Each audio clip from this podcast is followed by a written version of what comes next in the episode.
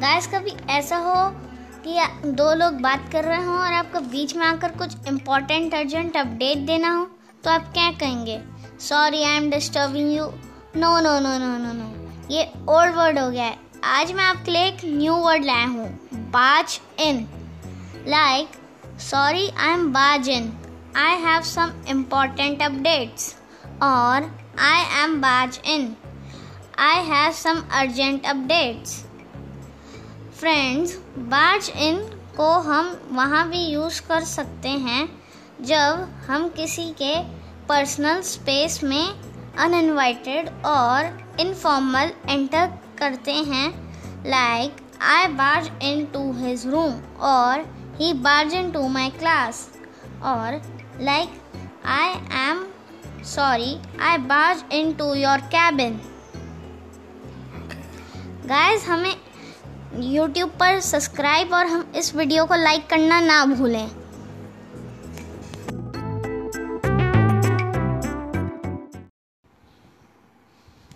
आरव तुम कहाँ जा रहे हो? मैं मैं पोस्ट ऑफ़िस जा रहा हूँ। पोस्ट ऑफ़िस वो किस लिए? मुझे डाक टिकट खरीदनी है और कुछ काम भी है। आरव पोस्ट ऑफ़िस में और क्या क्या काम होता है? हम पोस्ट ऑफ़िस में डाक टिकट और एम्बुलप मिलते हैं। हम मनी ऑर्डर कर सकते हैं और देश विदेश में पार्सल भी बेच सकते हैं। भारतीय डाक अब बैंकिंग सेवाएँ भी देता है। बैंकिंग सेवाएँ? वो भी डाक घर में? ऐसा क्यों? हाँ तन्नू। आज़ादी के बाद सीमित संसाधनों में गांव-गांव तक बैंक की सुविधाएँ पहुंचाना चुनौती थी। ऐसे में भारतीय डाक ने बेसिक बैंकिंग सुविधाएँ देनी शुरू की। कौन सी बेसिक सुविधाएँ हमें डाकघर से मिलती हैं? दोस्त बैंक डाकघर में आप बचत खाता यानी सेविंग अकाउंट्स खोल सकते हैं और एफ़ डी आर डी बनवा सकते हैं। आप डाकघर में किसान विकास पत्र और एनएससी भी मिलता है। निवेश कर सकते हैं।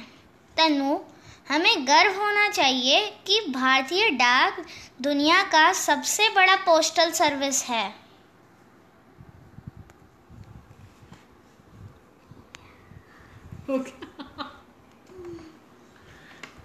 ये पोस्टल सर्विस है इसकी ये पोस्टर ये ये।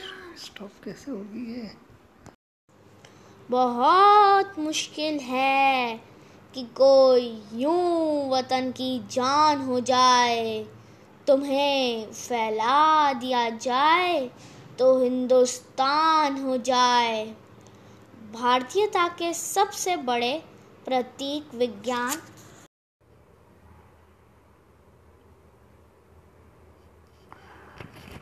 बहुत मुश्किल है कि कोई यूँ वतन की जान हो जाए।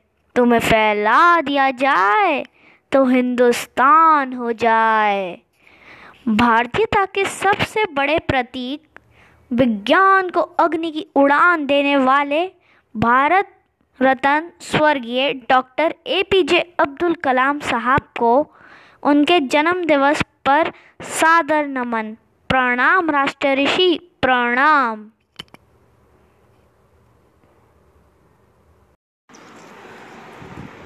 दोस्तों, संसार में दो तरह के पेड़ पौधे होते हैं। पहले वो, जो अपना फल, फूल, समाज की सेवा में स्वयं ही दे देते हैं। खुद दे देते हैं समाज को, जैसे सेब, अनार, अमरूद, केला और दूसरे वो जो अपने फल को छुपा कर रखते हैं। जैसे आलू, गाजर, अदरक। अब जो अपना फल खुद समाज की सेवा में दे देते हैं, लोग उनको खाद, पानी देकर सुरक्षित रखते हैं। और वो अगले साल फिर तैयार हो जाते हैं समाज को अपना फल फूल देने के लिए। पर दोस्तों, जो पेड़ या पौधे अपना फल छुपा कर रखते हैं, जैसे आलू, समय आने पर जब वो तैयार होते हैं, उन्हें जड़ समेत निकाल लिया जाता है और पेड़ को फेंक दिया जाता है। मतलब लोग उन्हें इस्तेमाल करके उनकी वजूद को ही ख़त्म कर देते हैं। बिल्कुल इसी तरह समाज में जो लोग अपनी धन, शक्ति, ज्ञान, इन सबको समाज की सेवा के लिए लगाते हैं, लोग उनको सम्मान देते हैं, उनकी सुरक्षित रखते हैं उनको, उनकी याद को, बरसों तक उन, उनकी करे हुए काम को, उनके जाने के बाद भी याद किया जाता है। सब समाज में जी, जीते हुए भी उनका स्थान बना रहता है, एक ऊँचा और जाने के बाद भी याद किया जाता है। वहीं जो लोग अपने ज्ञान को, शक्ति को, धन को केवल अपने ही स्वार्थ में इस्तेमाल करते हैं ना तो जीवित जी समाज उन्हें कोई सम्मान देता है और ना ही जाने के बाद उन्हें याद करता है। ना ही ऐसे लोगों की सुरक्षा के लिए समाज कभी आगे आता है और ना ही उनका कोई समाज में जीते जी स्थान बनता है। तो दोस्तों, हमने देखा, प्रकृति हमें बहुत अच्छे संदेश देती है।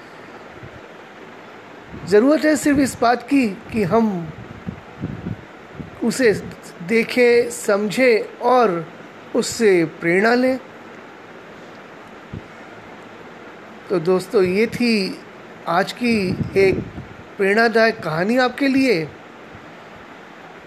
आगे आपसे फिर मिलेंगे एक नए किस्से के साथ, कहानी के साथ। आज के लिए बहुत बहुत धन्यवाद। दोस्तों, संसार में दो प्रकार के पेड़ पौधे होते हैं। पहले वो जो अपना फल स्वयं दे देते हैं, जैसे केला, अमरूद, सेब आदि। दूसरे वो जो अपना फल छुपा कर रखते हैं, जैसे आलू, अदरक, प्याज आदि। जो फल अपने आप दे देते हैं।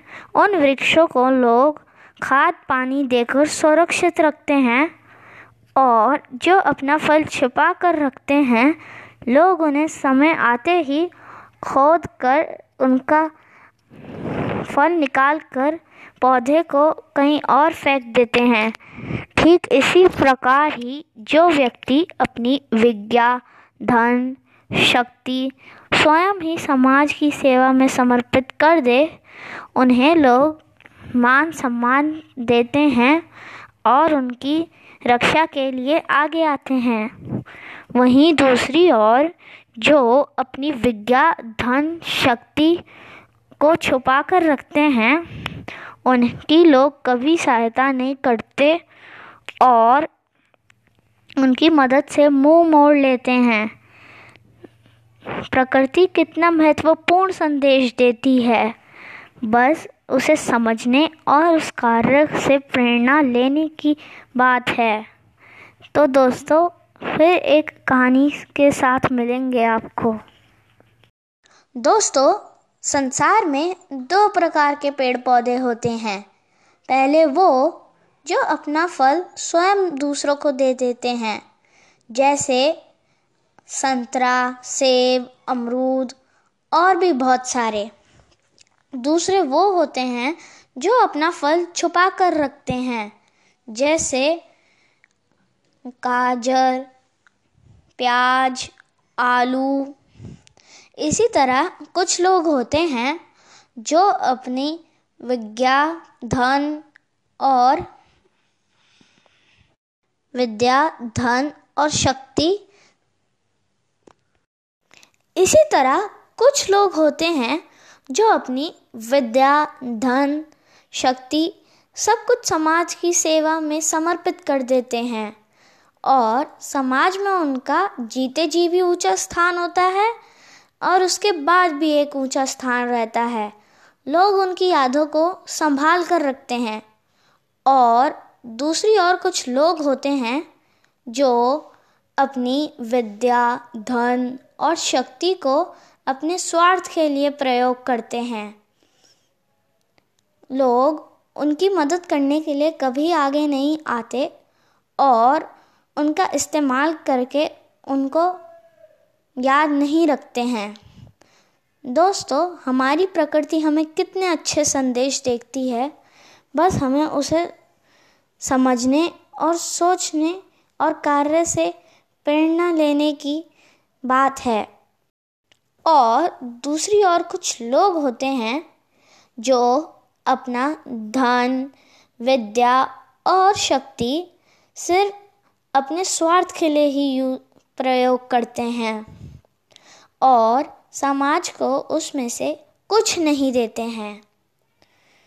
लोग उनके जाने के बाद ना उन्हें याद करते हैं, ना उनके जीते जी याद करते हैं। और उन्हें समाज में कोई विशेष विशेष सम्मान भी नहीं मिलता है। तो दोस्तों, आपने देखा कि हमारी प्रकृति हमें कितने अच्छे संदेश देती है। बस उसे सोचने, समझने और कार्य से प्रेरणा लेने की ज़रूरत है। तब तक के लिए धन्यवाद।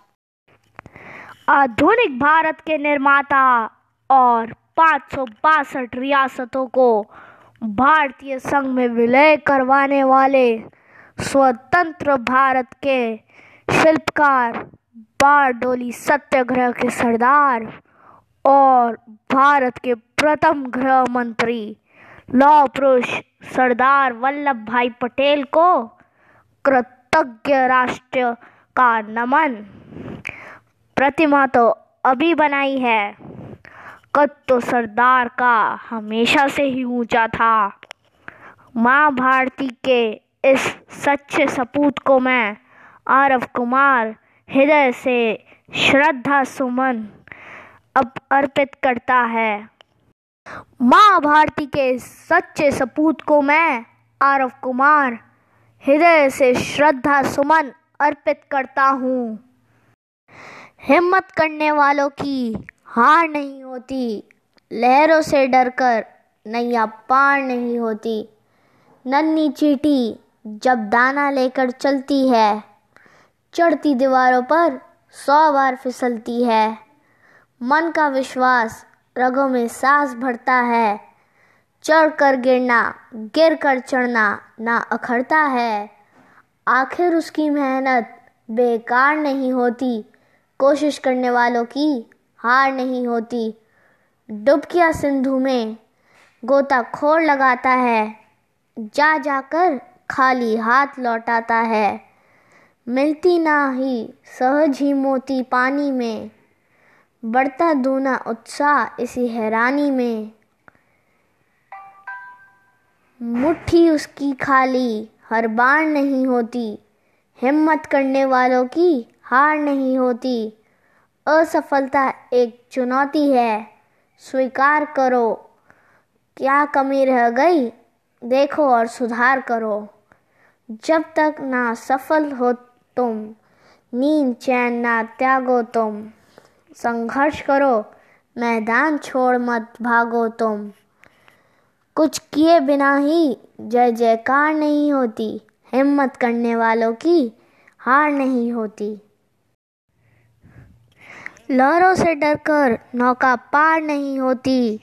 कोशिश करने वालों की कभी हार नहीं होती। नन्ही चीटी जब दाना लेकर चलती है, चढ़ती दीवारों पर सौ बार फिसलती है।